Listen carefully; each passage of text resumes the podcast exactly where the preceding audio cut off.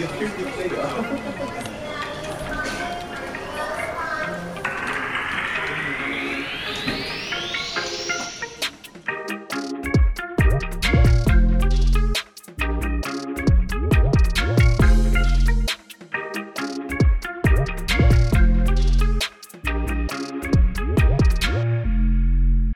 Ahoj, dobrý den. Já jsem kariérová poradkyně Lucie Václavková. Já jsem odborová právnička Šárka Humphrey. Vítejte u dalšího dílu podcastu PayGap.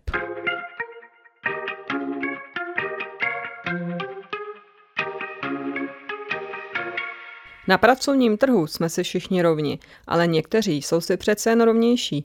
Pokud jste žena, můžete mít někdy pocit, že taháte za kratší konec provazu. Co to vlastně znamená být ženou v práci a co můžeme dělat proto, aby se nám v pracovním životě lépe dařilo? Díky podpoře zastoupení Friedrich Ebert Stiftung v České republice a redakce Alarmu je pro vás podcast dostupný zdarma. A zdarma bude také článek se řadou užitečných odkazů. Pokud byste přeci jen chtěli nějakým způsobem náš podcast podpořit, zvažte podporu Alarmu. Tématem dnešní epizody jsou ženy ve vedení a v managementu. Proč je jich stále tak málo a proč by nás to vůbec mělo trápit? Kde se berou včelí královny a jaké to je být tokenkou a co dělat pro to, aby žen v managementu a ve vedení firm i institucí přibývalo? Lucie, možná nám na úvod řekni, jak na tom vlastně v Česku ve srovnání se zahraničím jsme. Podle mě dostupných informací to není žádná velká sláva. My mluvíme dneska o ženách na vrcholu, ale i o několik stupňů níže pod tím samotným vrcholem. Zkrátka není nějak výrazně přebuchtíno. Ale jak to teda je podle čísel? Podle studie Deloitte máme ve vedení firm v Česku jen 17% žen, zatímco celosvětový průměr je okolo 19,7% a v Evropě dokonce 30% a i v sousedním Polsku žen ve vedení najdeme téměř jednu pětinu až čtvrtinu. Takže to je vlastně jako zajímavé, že skutečně zaostáváme nejen za celým světem, ale i za ostatními postkomunistickými zeměmi. A také se ukazuje, že čím více stoupáme v té firmní hierarchii, tím méně těch žen zde nacházíme. Nejedná se samozřejmě jenom o biznis, podobná čísla můžeme najít i v jiných mocenských a rozhodovacích pozicích, ať už je to v nějakém, řekněme, veřejném sektoru, nebo v takových organizacích, jako jsou například sportovní organizace. Zkrátka, kdekoliv máme nějakou hierarchickou strukturu, pokud se podíváme na ženy, tvoří nám nějakou jakousi pyramidu. Čím výše stoupáme, tím méně jich tam je. Určitě se nám vybaví nejrůznější fotografie z oblastí, kde se scházely nějaké vrcholové orgány, aby jednali o ženách nebo třeba otevřeli eh, nové oddělení porodnice a vždycky je překvapivé, že ať už se jedná o rození dětí, anebo například o eh, situaci žen ve sportu, tak je zarážející, když tam vidíte v té sestavě žen nula nebo jednu. Tyhle ty situace jsou skutečně až tragikomické a taky jsou dobrým materiálem pro uh, řadu internetových memů. Ale je potřeba si uvědomit, že se to jenom netýká takzvaných ženských otázek, jo? že jsou prostě témata nebo věci, které uh, se řeší napříč společností a i tam by nás mělo zarážet, jak málo žen vlastně sedí tady u těchto jednacích stolů. Právě proto je důležité si říct, proč by nás vůbec um, vyrovnání toho podílu žen a mužů uh, ve vedení a v managementu, ta větší diverza, proč by nás to vůbec mělo zajímat. Že skutečně nejde jenom o ta ženská témata, ale že máme i nějaké konkrétní dopady do výsledku nebo do toho, jak potom vypadají celkové výkony těch organizací. My jsme e, zmínili tu skutečnost, že nevyrovnané zastoupení žen v mocenských a rozhodovacích e, pozicích není jenom otázkou biznisu, ale vlastně celé společnosti. A je potřeba si ale říct, že ty důvody, proč bychom o ně měli usilovat, se nám přeci jenom trošku sektor od sektoru liší. I když ty příčiny, proč je vlastně všude žen tak málo, jsou do značné míry společné. S ohledem na to, že jsme v podcastu o ženách na pracovním trhu, budeme se dneska tedy věnovat primárně biznisu nebo obecně pracovnímu prostředí. A tady potom se můžeme podívat na ekonomické důvody, které by měly motivovat zaměstnavatele k tomu, aby to prostředí a prostupnost té své hierarchie pro ženy zlepšily. A můžeme to velmi pregnantně ilustrovat citátem Diany Rádl Roger, řídící partnerky Deloitte Czech Republic. Moje zkušenost ukazuje, že při dostatečné účasti žen v nejvyšším vedení většinou dochází k větší diverzifikaci členů správních rad, což v konečném důsledku vede k lepším výsledkům celé firmy. Navíc ženy během současné pandemie opět prokázaly svou sílu a vytrvalost, když se lépe než kdy jindy přizpůsobily nečekaným kariérním výzvám a novým pracovním modelům. Nejde jenom o ženy. Obecně můžeme říci, že rozmanité pracovní týmy a pracovní kolektivy se vyznačují celou řadou pracovních a ekonomických výhod ve srovnání s kolektivy, které nám tvoří příliš podobní lidé.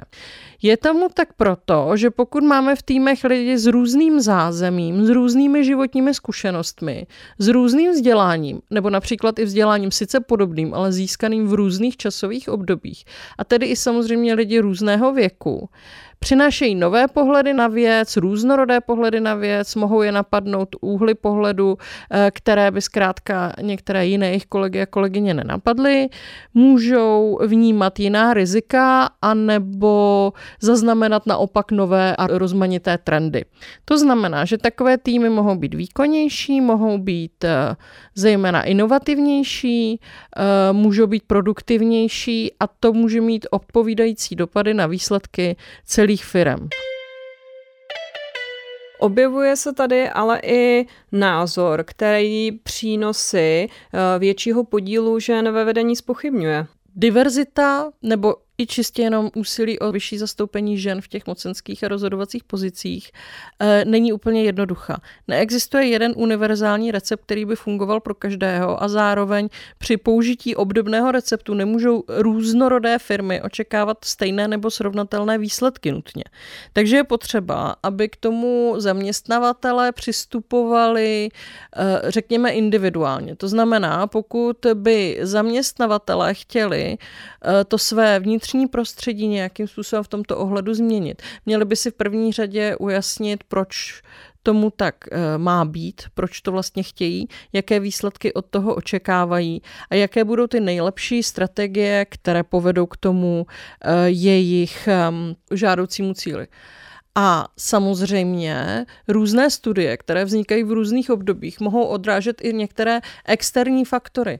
Je asi očekávatelné, že například v různých ekonomických obdobích nebo v různých fázích světového ekonomického cyklu můžou i různé firmy vykazovat různé výsledky. A nemusí to tedy vždycky úplně korelovat s tím, nakolik je diverzifikované jejich vnitřní prostředí nebo jakým způsobem se v odpovídajících obdobích proměnilo. Takže samozřejmě, i když jako diverzita přináší nespochybnitelné výsledky. Není možné očekávat, že to bude jako nějaká magická pilulka, kdy přihodíme zkrátka nějakých jako pár jiných zaměstnanců a zaměstnankyň do aktuálního firmního prostředí a firma najednou začne výrazněji prosperovat bez dalšího.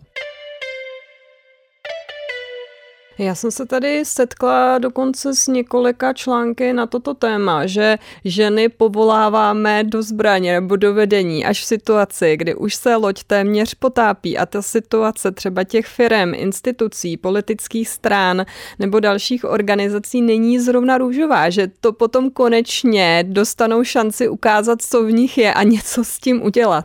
Jedná se o takzvaný skleněný útes nebo fenomén skleněného útesu, který já ředím si takzvané skleněné pojmy, které už jako známe, jako je třeba skleněný strop nebo skleněný výtah, o kterých dneska ještě budeme mluvit. A ten skleněný útes právě představuje tu situaci, kterou si popsala.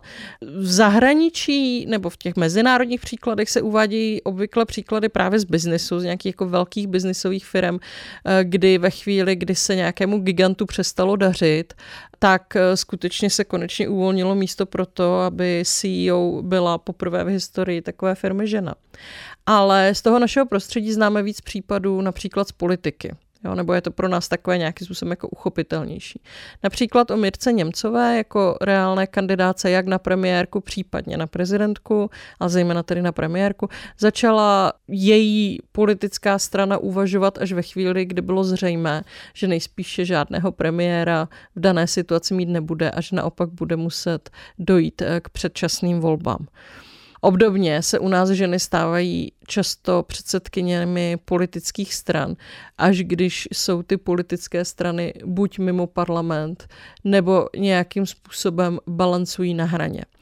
A pak se není moc čemu divit, že se jim v takových pozicích nemusí moc dobře dařit. Jednou z výjimek, které bychom v této souvislosti mohli asi zmínit, tak je Markéta Pekarová Adamová, která se do čela strany TOP 09 dostala opravdu jako ve velmi nelehké pozici. Ale podařilo se jí na tom skleněném útesu nějakým způsobem udržet, podařilo se jí tu nebezpečnou zatáčku jak si vybrat. A e, vlastně i díky jejímu vedení se ta strana dostala do poslanecké sněmovny e, v situaci, kdy to tak jako úplně růžově nevypadalo. Mně tady úplně ještě napadá jedna věc touto souvislostí, že na druhou stranu se i v současné době hodně ukazuje, že ty ženy se nebojí včas odejít. Máme třeba právě příklady, sice možná víc zase z té vrcholové politiky, ale já jsem si tu našla citátu, kterýho mě skoro ukápla slza uh, u Jacindy uh, novozélandské předsedkyně vlády, premi- bývalé premiérky. Odcházím, protože s takovou výsadní rolí přichází odpovědnost. Odpovědnost za to, že víte, kdy jste tím správným člověkem, který má vést a také kdy ne. Vím, co tato práce vyžaduje a vím, že už nemám dost sil, abych ji mohla vykonávat dobře. Nic jiného zatím není. Jako někoho, kdo se vždycky snažil být laskavý, doufám, že Novozelandianům zanecháme přesvědčení, že můžete být laskaví, ale silní, empatičtí, ale rozhodní, optimističtí, ale soustředění. A můžete být svým vlastním typem vůdce, takovým, který ví, kdy je čas odejít. A protože toho mě vlastně přišlo, že to je dost vlastně univerzální a naznačuje to dost jiný přístup k tomu řízení a vedení, než třeba vidíme u nás ve světě biznesu i v politice, kdy se někteří jiní jedinci drží zuby nechty, i když už by dávno měly odejít, protože už neplní tu funkci, nejsou tím přínosem v té své roli. Zajímavé je, že jak u Jacindy Ardern, tak například u skotské političky Nicole Sturgeon, která odstoupila ze své pozice nedlouho právě po novozelandské premiérce, se ale pochopitelně okamžitě objevily spekulace, že oni přece jenom jako odešli těsně předtím, než by se nějaký skandál objevil, případně, že už klesala jejich popularita a tak dále. Což i kdyby tomu tak nakrásně bylo, a teď jako pominu to, že prostě máme takovou tendenci spochybňovat vlastně ta jejich slova čistě automaticky a nevěřit tomu, že opravdu jako odchází proto, že mají pocit, že už nejsou úplně tím nejlepším člověkem pro ten daný job. I kdyby mu tomu tak ale bylo, tak eh, pořád mi přijde poněkud uvědomělejší a zdravější odstoupit těsně před tím skandálem, než se na dané pozici držet zuby nechty až do doby, kdy ten skandal smete nejenom mě, ale poškodí i tu instituci, v jejíž čele jsem do té doby stála. Ale pryč teď od politiky. Vraťme se do prostředí pracovního a do postavení a situace žen v českém biznisu nebo v české práci, které by eh, se rády dostaly nebo které se dostanou do nějakých těch um, vyšších pozic.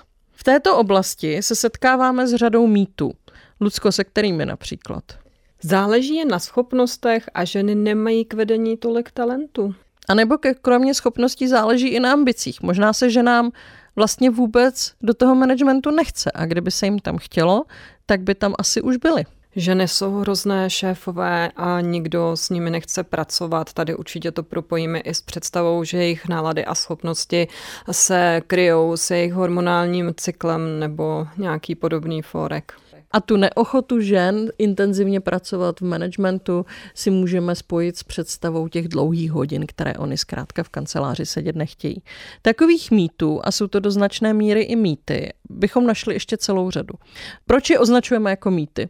Je to proto, že i když samozřejmě můžeme najít individuální příklady, které by těmto tvrzením odpovídaly, Jsou to zobecňující tvrzení, která se vztahují na příliš velké skupiny žen, bez toho, aby měly reálné podklady v tom, jak tyto ženy skutečně uvažují, jaké mají či nemají ambice a jakými šéfovými skutečně jsou. A i kdyby nakrásně, tady se ještě zastavím u těch ambicí, se ženám do třeba vrcholového managementu nebo do vysoké politiky nechtělo jako celku, pak i to by nemělo být bráno jenom jako, jako nějaký finální fakt, ale mělo by to sloužit jako pobídka k tomu, abychom se zajímali, proč se tam těm ženám vlastně nechce. Proč je to prostředí vrcholového biznesu nebo politiky takové, že si ženy radši řeknou nezřídka, že tohle prostě nemají zapotřebí.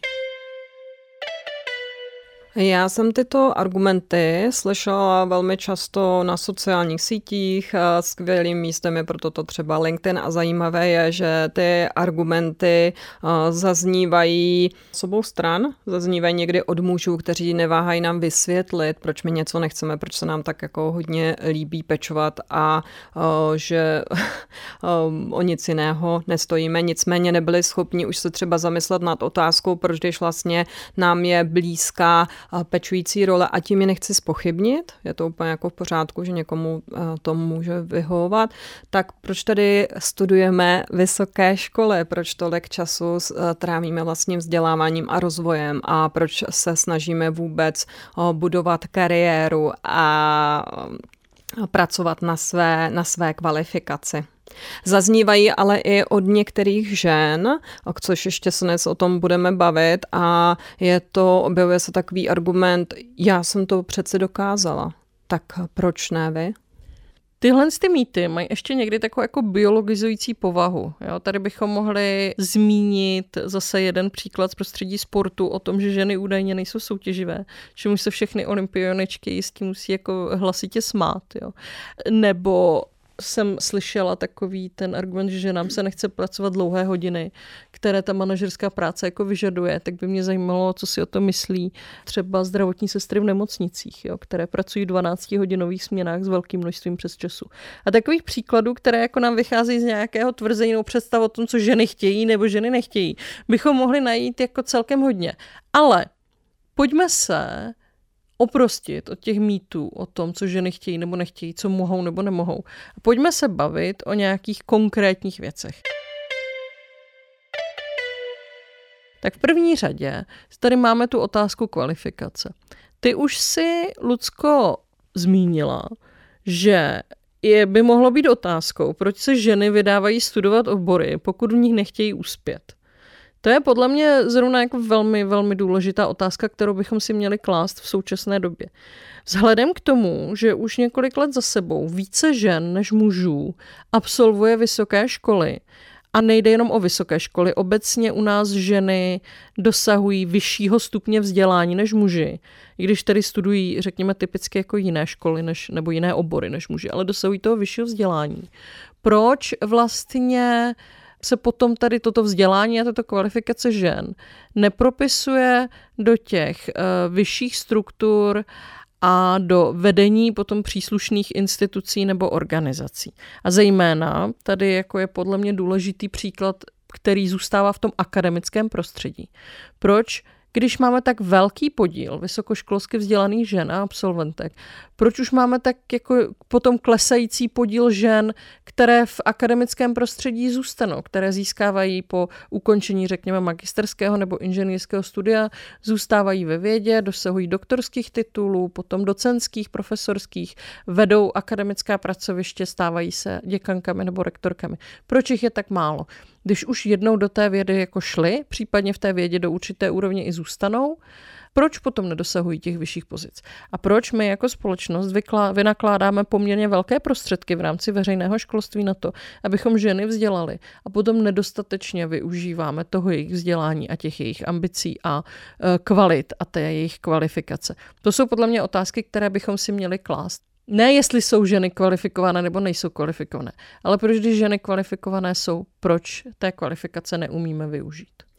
Ono se to děje nakonec v tom firmním sektoru, protože získat zaměstnance, kvalifikovat ho, aby mohl vykonávat tu svoji práci a aby dobře poznal to firmní prostředí, to stojí strašně moc času a peněz.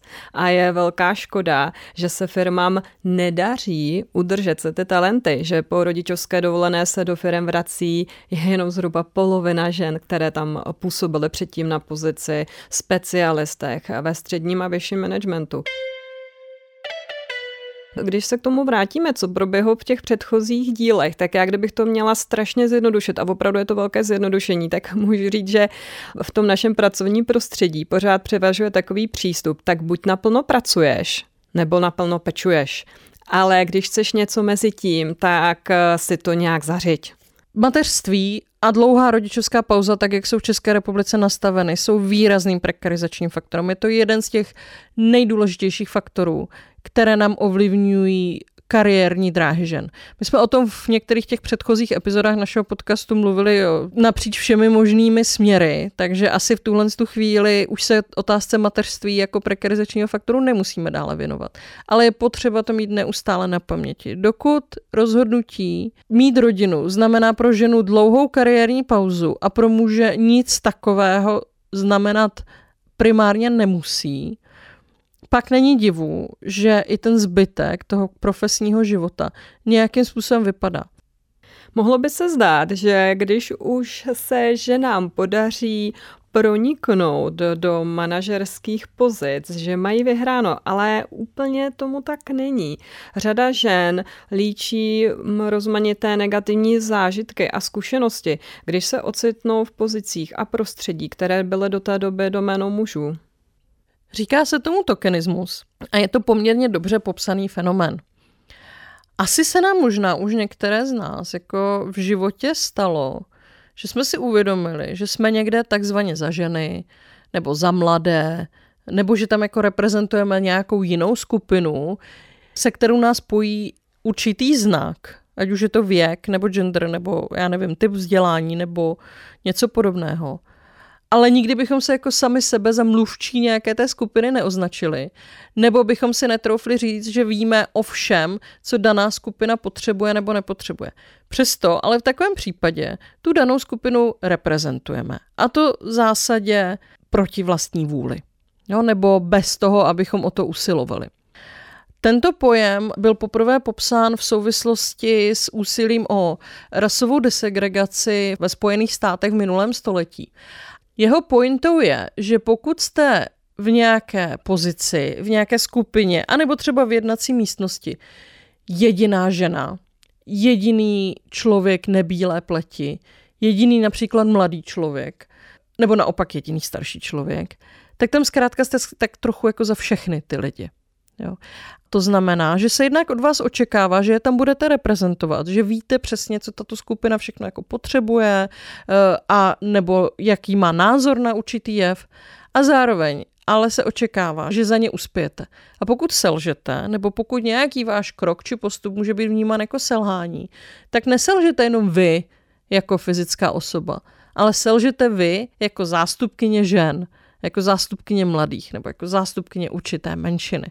Udělají z vás zkrátka takový odstrašující příklad, který jednak ty ostatní ženy nebo ostatní příslušníky etnické skupiny nebo kohokoliv do značné míry odradí od toho, aby zkoušeli realizovat své vlastní ambice, protože řeknou, hele, podívejte se, tyjo, taková kapacita to zkoušela a jak dopadla, no tak to já jako se na to můžu vykašlat a nebudu jako o to usilovat a zároveň ale může i demotivovat tu, řekněme, majoritu, aby o diverzifikaci toho vnitřního prostředí dále usilovala.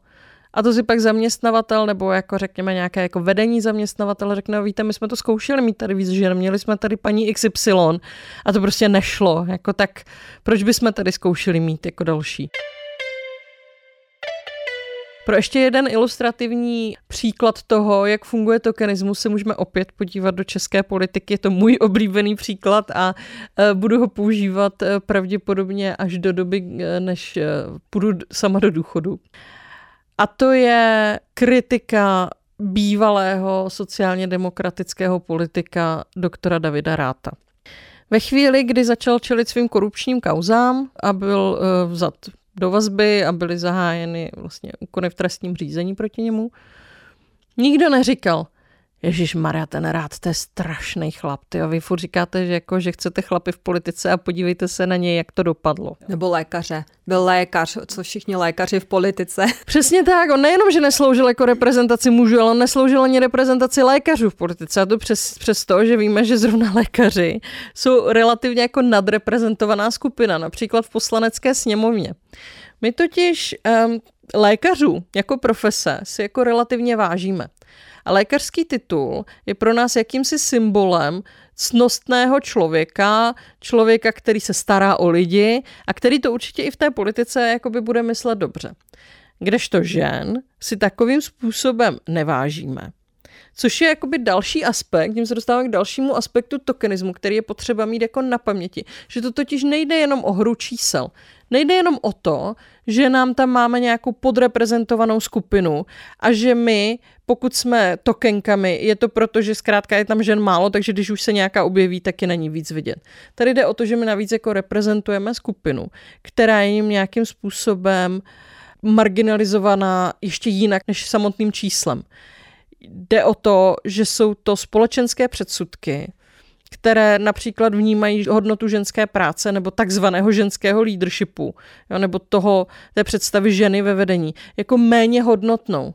Takže zatímco případ doktora Ráta nesloužil k eh, diskreditaci doktorů v politice, protože zkrátka to je profese, které si vážíme, tak jakákoliv uh, aféra nebo jakékoliv selhání nebo nezdar ženy političky bude dlouhodobě sloužit k diskreditaci žen v politice, protože je to zkrátka nějaké další potvrzení toho společenského předsudku, který jako společnost vůči hodnotě ženského výkonu nebo ženských političek máme.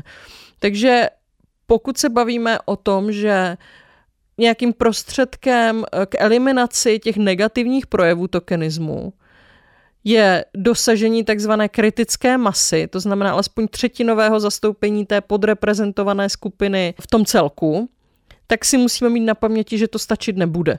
Že není, nejde jenom o hru čísel a že konec konců i například v takovém školství, kde je žen rozhodně více než kritická masa, nemůžeme říct, že by tato profese jako silně feminizovaná byla nějak jako významně společensky hodnocená. A naopak jsou to muži ve školství, kteří požívají nějakého vyššího statusu, přesto, že jich je tam tak málo.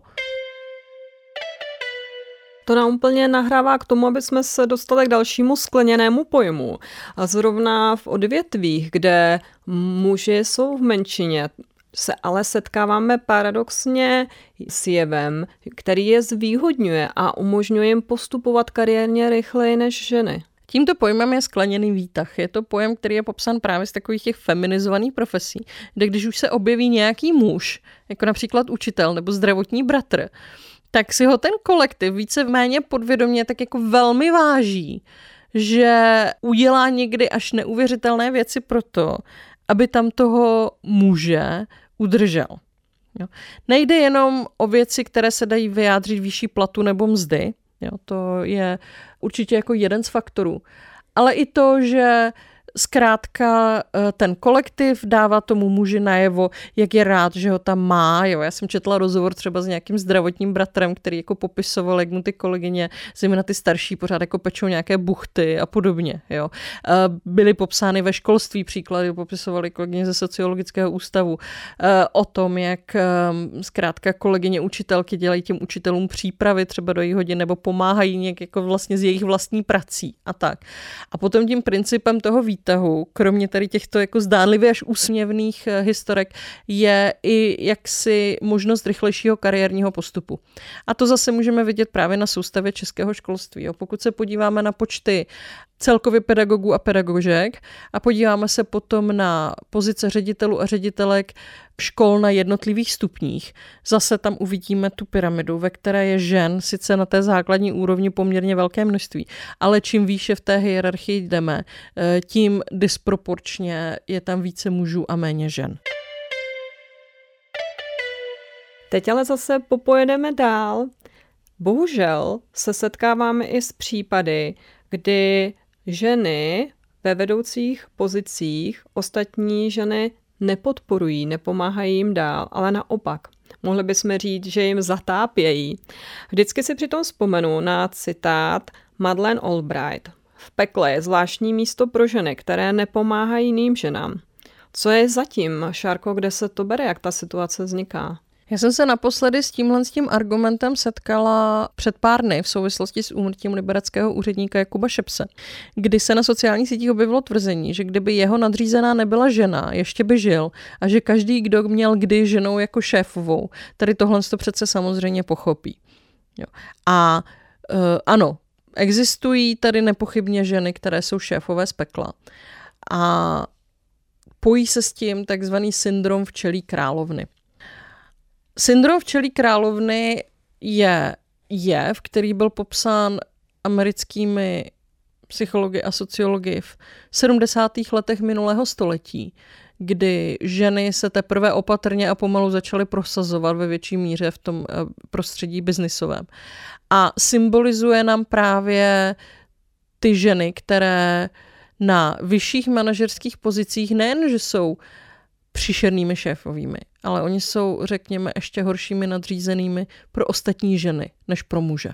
Jsou to ženy, které se aktivně snaží vytvářet si výlučné postavení mezi ostatními ženami v daném kolektivu, zejména vůči svým podřízeným ženám se chovají nevstřícně, můžou ji i diskriminovat ve srovnání s podřízenými muži.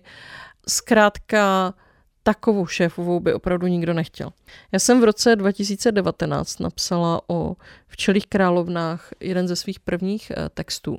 A do dnešní doby je to jeden z těch nejčtenějších textů, nejvíce komentovaných a textů, který zkrátka jakoby probouzí živou diskuzi. Protože nějakou zkušenost s nedobrou šéfovou má celá řada z nás. Jo. Ale musíme si tady zase klást řadu otázek. A teď bych nerada, aby to vyznělo jako, že budu ty ženy jako a priori omlouvat. Ano, samozřejmě, že existují ženy, které jsou opravdu příšerné šéfové. Jo? A existují ženy, které i osobnostně jsou zkrátka osoby, které jako ve svém okolí fakt nechcete mít na to, ještě aby nad vámi vykonávali nějakou jako formální moc. Ale jedna věc je, pokud už se ty ženy takhle chovají, Jaké faktory, kromě toho osobnostního nastavení, k tomu vedou? Jo? A to je otázka toho prostředí a je to něco, s čím se právě jako zabýval ten úplně prapůvodní výzkum toho fenoménu nebo syndromu včelých královen. To je jako jedna věc. A druhý okruh dotazu, který bychom si měli klást, je ten, jestli my na ty ženy nejsme jako třeba někdy trochu moc přísný. Jestli my od nich nemáme jako vyšší očekávání, než jaký bychom měli v situaci, kdyby tím nadřízeným byl muž. O svoje zkušenosti se s náma podělilo i několik našich posluchaček. Lucie, co jsme se třeba dozvěděli? Jedna posluchačka nám napsala svůj příběh. Šéfová, která ráda a neustále zdůrazňovala, že se mám rozhodnout, jestli budu pracovat nebo se starat o děti. Nic mezi tím, ona to zvládala a nám nebude nikdo usnadňovat život home officem, když dítě marodí. Spousta věcí nešla z principu. Na pracovní výkon jsem nikdy žádnou výstku nedostala. A to jsme si vždycky střídali s manželem, nikdo neviděl a schytával to v práci naopak i on, že se stará o děti místo manželky. Nakonec u té posluchačky to vedlo i k tomu, že jí to posílilo, rozhodla se rekvalifikovat a přejít někam jinam. Kdybych se měla podívat i třeba na moji vlastní zkušenost, tak já jsem měla zkušenost i se skvělými šéfovými ženami, dokonce byly i mladší než já, což dost často vytváří nějaké náročné situace. A měla jsem skvělou zkušenost v podpoře při mém návratu po rodičovské do práce, ale stejně tak jsem měla bohužel i několik zkušeností negativní, kdy jsem si uvědomila, že na jednom pracovišti ženy chybí, zvlášť ty, co mají děti, protože ta šéfová měla za to, že by nezvládly ty svoje role sladit. A vlastně nějak aktivně nepodporovala v tom, aby se vraceli a nevytvářela jim ty podmínky a šance pro to jejich další uplatnění na pracovišti. Já jsem se s tím setkala ve svém životě nebo i v, ve zkušenostech třeba z mého okolí, taky nezřídka často. Skutečně někdy to jako nepochopení zejména třeba žen, které mají děti už starší, vůči potřebám jejich kolegyň s aktuálně malými dětmi, je až jako zarážející. Ale setkala jsem se i s některými jinými příklady poněkud zvláštního, jako leadershipu, který pak mohl vést opravdu jako, i k tomu, že daná šéfová působila jako včelí královna. A to bylo to, kdy šéfova snažila ze svých žen podřízených si až jako násilím v podstatě dělat kamarádky. Jo, ta uh, se chovala ke podřízeným ženám jinak než k mužům a s takovou, řekněme, až jako falešnou solidaritou, která se pak ale jako nevyplácela ve chvíli, kdy některá z těch podřízených se třeba chtěla dělat něco po svém, jo, nebo se nechtěla účastnit nějakých jako společných aktivit.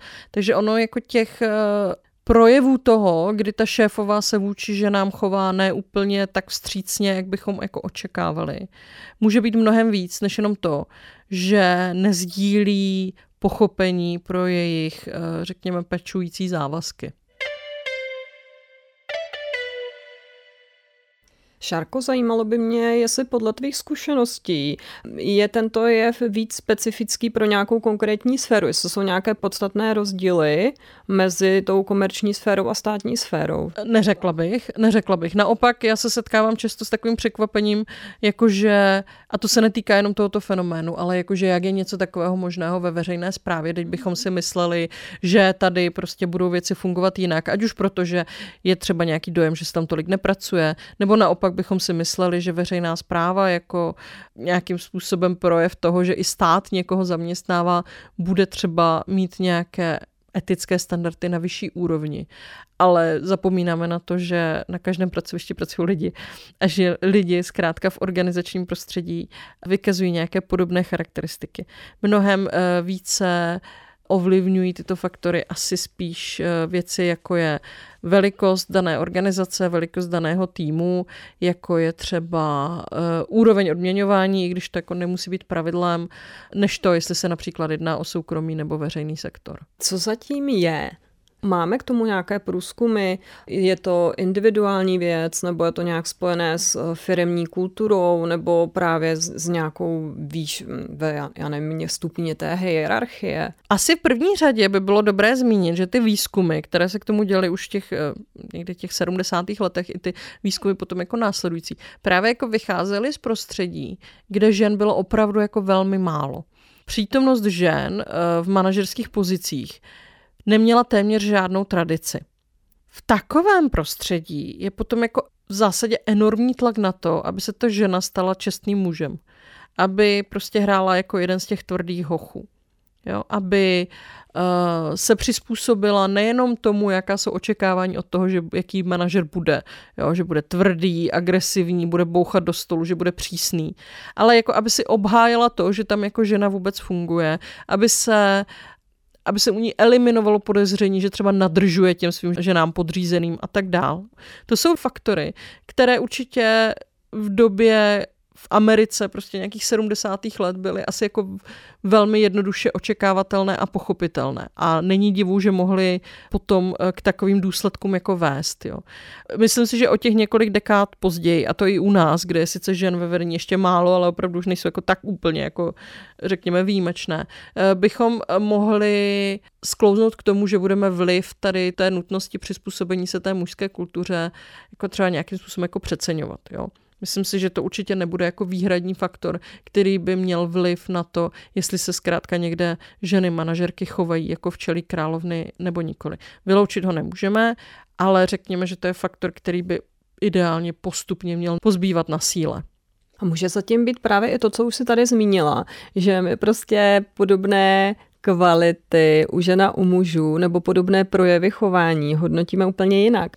To je druhá věc. Jo? Teď pokud zase podíváme na ten konkrétní projev nějakého toho drsného managementu, až už to může být zvýšený hlas nebo skutečně jako bouchnutí do stolu. Asertivita. Asertivita. Tak jako klaďme si otázku, jak bychom označili muže, šéfa, který by něco takového jako udělal, který by zkrátka udělal něco stejného. Jo?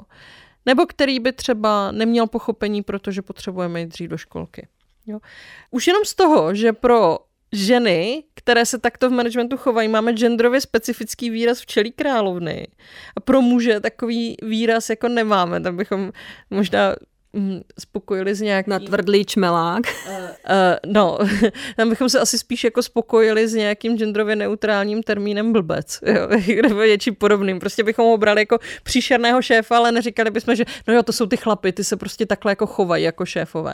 Tak už jenom to jako nám naznačuje, že zkrátka tady máme jednak nějaká jiná očekávání a jednak tady máme nějaké genderově odlišné hodnocení prostě těch jako projevů tady, tady nějakého, řekněme, drsnějšího managementu. Takže to je jako jedna věc, jo, že um, to, co bychom u žen už jako hodnotili jako projev nějakého uh, syndromu včelí královny, bychom už mužů buď jako vůbec nijak nehodnotili, anebo bychom to jako omluvili. No jo, no prostě stresující pozice, to se takhle dělá na zdar.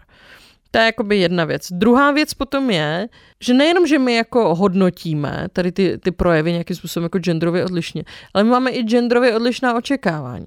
Už jenom to, že jako od žen a priori očekáváme nějakou jako pro ženskou solidaritu, nebo to, že budou nějakým způsobem vstřícnější, empatičtější, že se s nima bude snáze dále domluvit, že budou kooperativnější.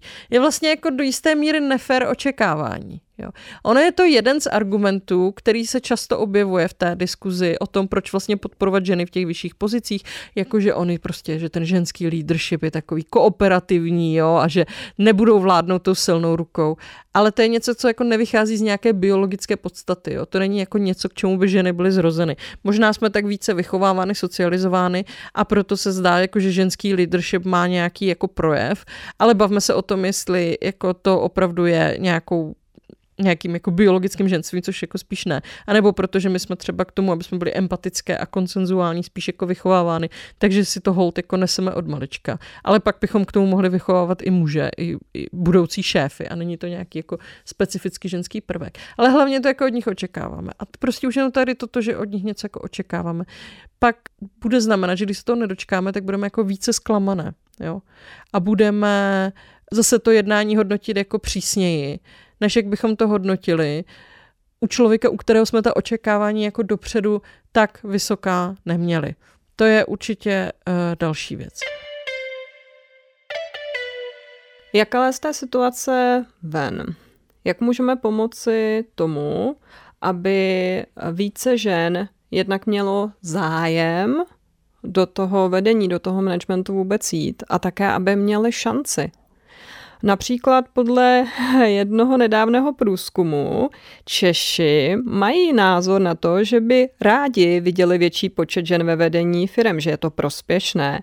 Na druhou stranu zatvrzelé odmítají jeden z nástrojů, který se úspěšně uplatil v některých evropských zemích a tím jsou kvóty. Tím se dostáváme k dnešnímu právnímu okénku. Eh, já jsem mluvila o tom, že čísla nejsou všechno, jo? že jako problém tokenismu eh, není problém jenom toho, že by žen bylo v nějakém prostředí málo nebo ve vedení málo a že tím se pouze nevyřeší. Zároveň na druhou stranu my se tady musíme bavit o tom, že existuje něco jako celospolečenské faktory, což jsou nějaké, nějaké nevím, třeba eh, předsudky a stereotypy nebo institucionální nastavení typu nedostatku školek pro děti mladší tří let věku, ale pak jsou tady nějaké faktory, které můžou jako ovlivnit samotní zaměstnavatele, jo? což do sice určité míry ta školka může být, ale třeba celospolečenský náhled na to, jak hodnotíme ženskou práci, asi jednotlivý zaměstnavatel ovlivní těžko. My tady už máme v tuhle chvíli ale některé právní nástroje, které by zaměstnavatelé jako mohli využít, pokud by chtěli zvýšit zastoupení žen, ať už v té eh, profesi, nebo u sebe jako v organizaci, anebo i umožnit nějaký jejich kariérní růst první řadě je pravdou, že kvóty u nás nemají úplně dobré jméno, což je ale jako zajímavé, protože oni nemají dobré jméno ve spojení s genderem. Eh, když se podíváme na právní instituty, jako jsou například eh, kandidátky eh, ve volbách do poslanecké sněmovny, kde je garantováno nějaké regionální rozdělení potom těch jednotlivých poslaneckých křesel, tak to je zkrátka určitá forma kvót. Nebo se můžeme podívat, pokud zůstaneme v otázce pracovní trhu a zaměstnanosti, na takzvaný povinný podíl nebo povinné zaměstnávání osob se zdravotním znevýhodněním, což je taky určitá jako forma kvót tak eh, v těchto souvislostech se s takovým odporem nesetkáme. Protože to zkrátka nepovažujeme to za kvóty. A rozhodně nás ani jako nenapadne, že by se měli třeba politici ze Severní Moravy bouřit vůči tomu, že by je někdo považoval za méně schopné a tudíž měl někde garantovat ta místa. Je nepochybné, že ten odpor k kvótám prostě zkrátka souvisí s nějakými genderovými stereotypy, které ve společnosti přetrvávají. Pokud by ale nějaký zaměstnavatel chtěl si nějaké vnitřní kvóty nastavit, v zásadě mu vůči tomu nic nebrání. Dokonce nám jak antidiskriminační zákon, tak některé další právní předpisy výslovně umožňují přijetí nějakých pozitivních či vyrovnávacích opatření.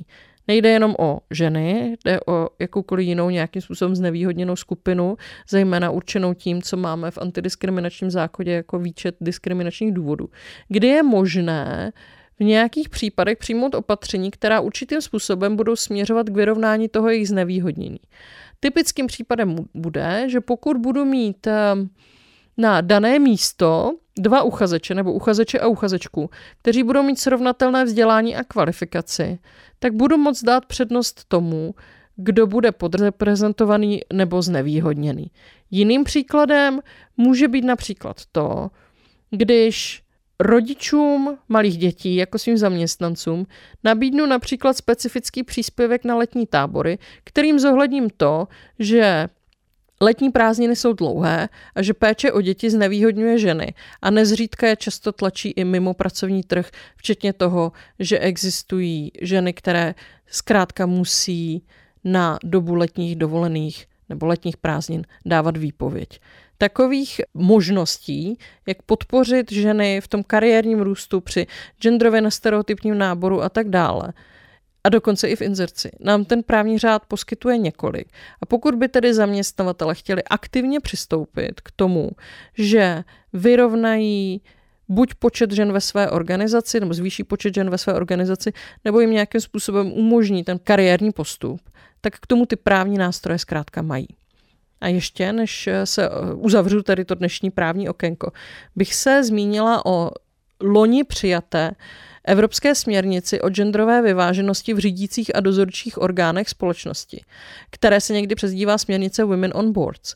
To je směrnice, která se sice u nás bezprostředně dotkne jenom velmi malého počtu těch největších firm, ale vyžádá si nějaké legislativní změny. Ty se v současné době připravují. Jejich důsledkem bude to, že některé největší firmy budou muset přijmout nějaká opatření k tomu, aby u nich ženy měly zkrátka vyšší postup do těch nejvyšších řídících a dozorčích orgánů. A pokud taková opatření nepřijmou, bude se to nějakým způsobem řešit.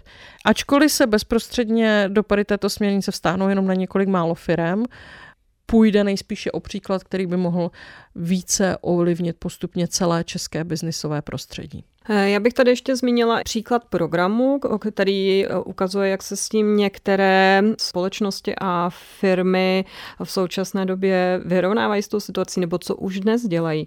Například eh, ve Škodovce nastartovali mentoringový program, kdy zkušené manažerky mentorovaly mladší talentky, které by rády uspěly v managementu. A takových organizací, kde něco podobného dělají, je celá řada. Mnohem více bychom ještě našli nějak nějakých eh, nezávislých eh, mentoringových programů, které neběží přímo ve firmách, ale eh, organizuje třeba sami ženy v odborných komunitách a podobně. Já jsem ráda, že to zmiňuješ. Na druhou stranu já bych dopady tady těchto mentoringových programů nepřeceňovala, a to ze dvou důvodů.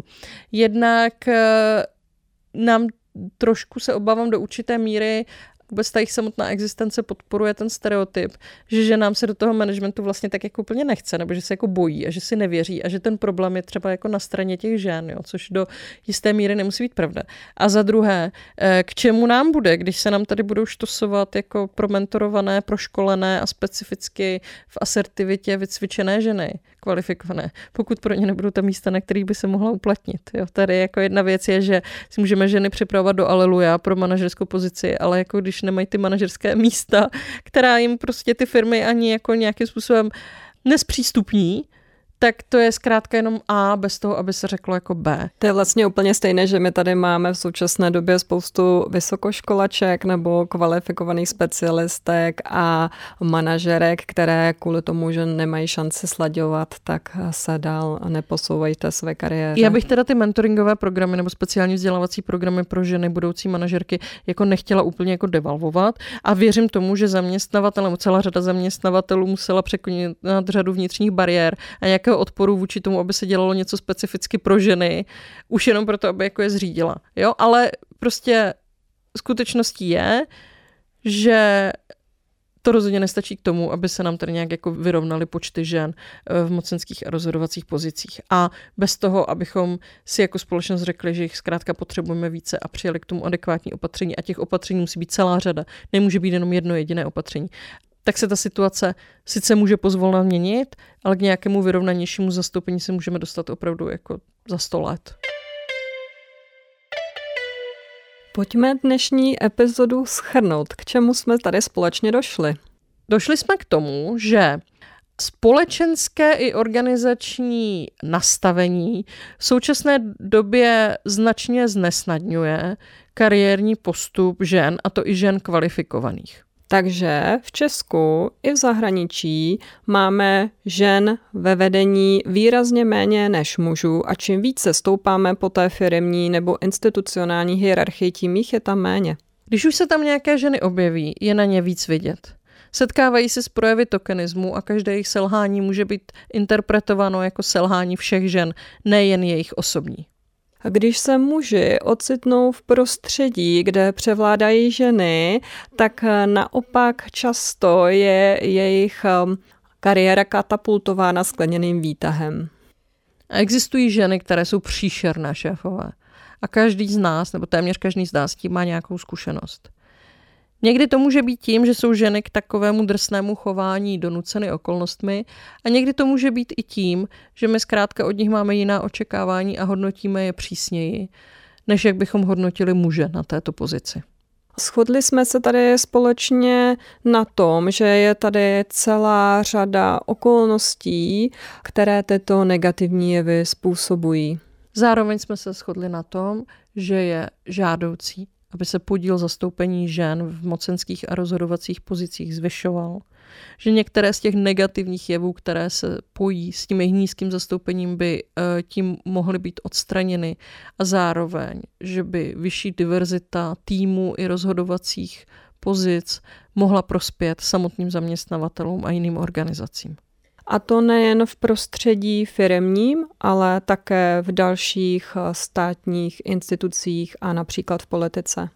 Naším cílem rozhodně nebylo odradit ambiciozní ženy a kvalifikované ženy od toho, aby se o své pozice v managementu aktivně hlásily a aby o ně usilovali, ani devalvovat programy, které na jejich podporu již existují. Považujeme ale za nezbytné upozornit na to, že i zde hrají roli společenské faktory a společenské faktory zkrátka jednotlivé samostatné ženy nemohou změnit.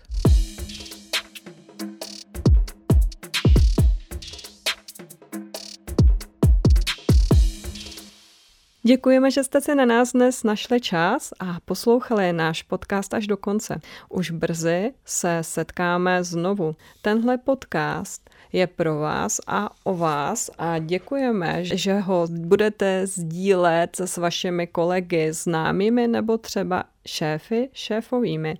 Moc nás zajímá, jak svůj kariérní život prožíváte a pokud byste nám rádi něco vzkázali, můžete se nám ozvat třeba na e-mail paygap.cz. Zároveň ještě jednou děkujeme za podporu zastoupení Friedrich Ebert Stiftung v České republice a redakci Alarmu. Podcast bude pro vás i nadále bezplatný, ale jak my, tak samotná redakce Alarmu určitě oceníme podporu. Loučí se Lucka a Šárka.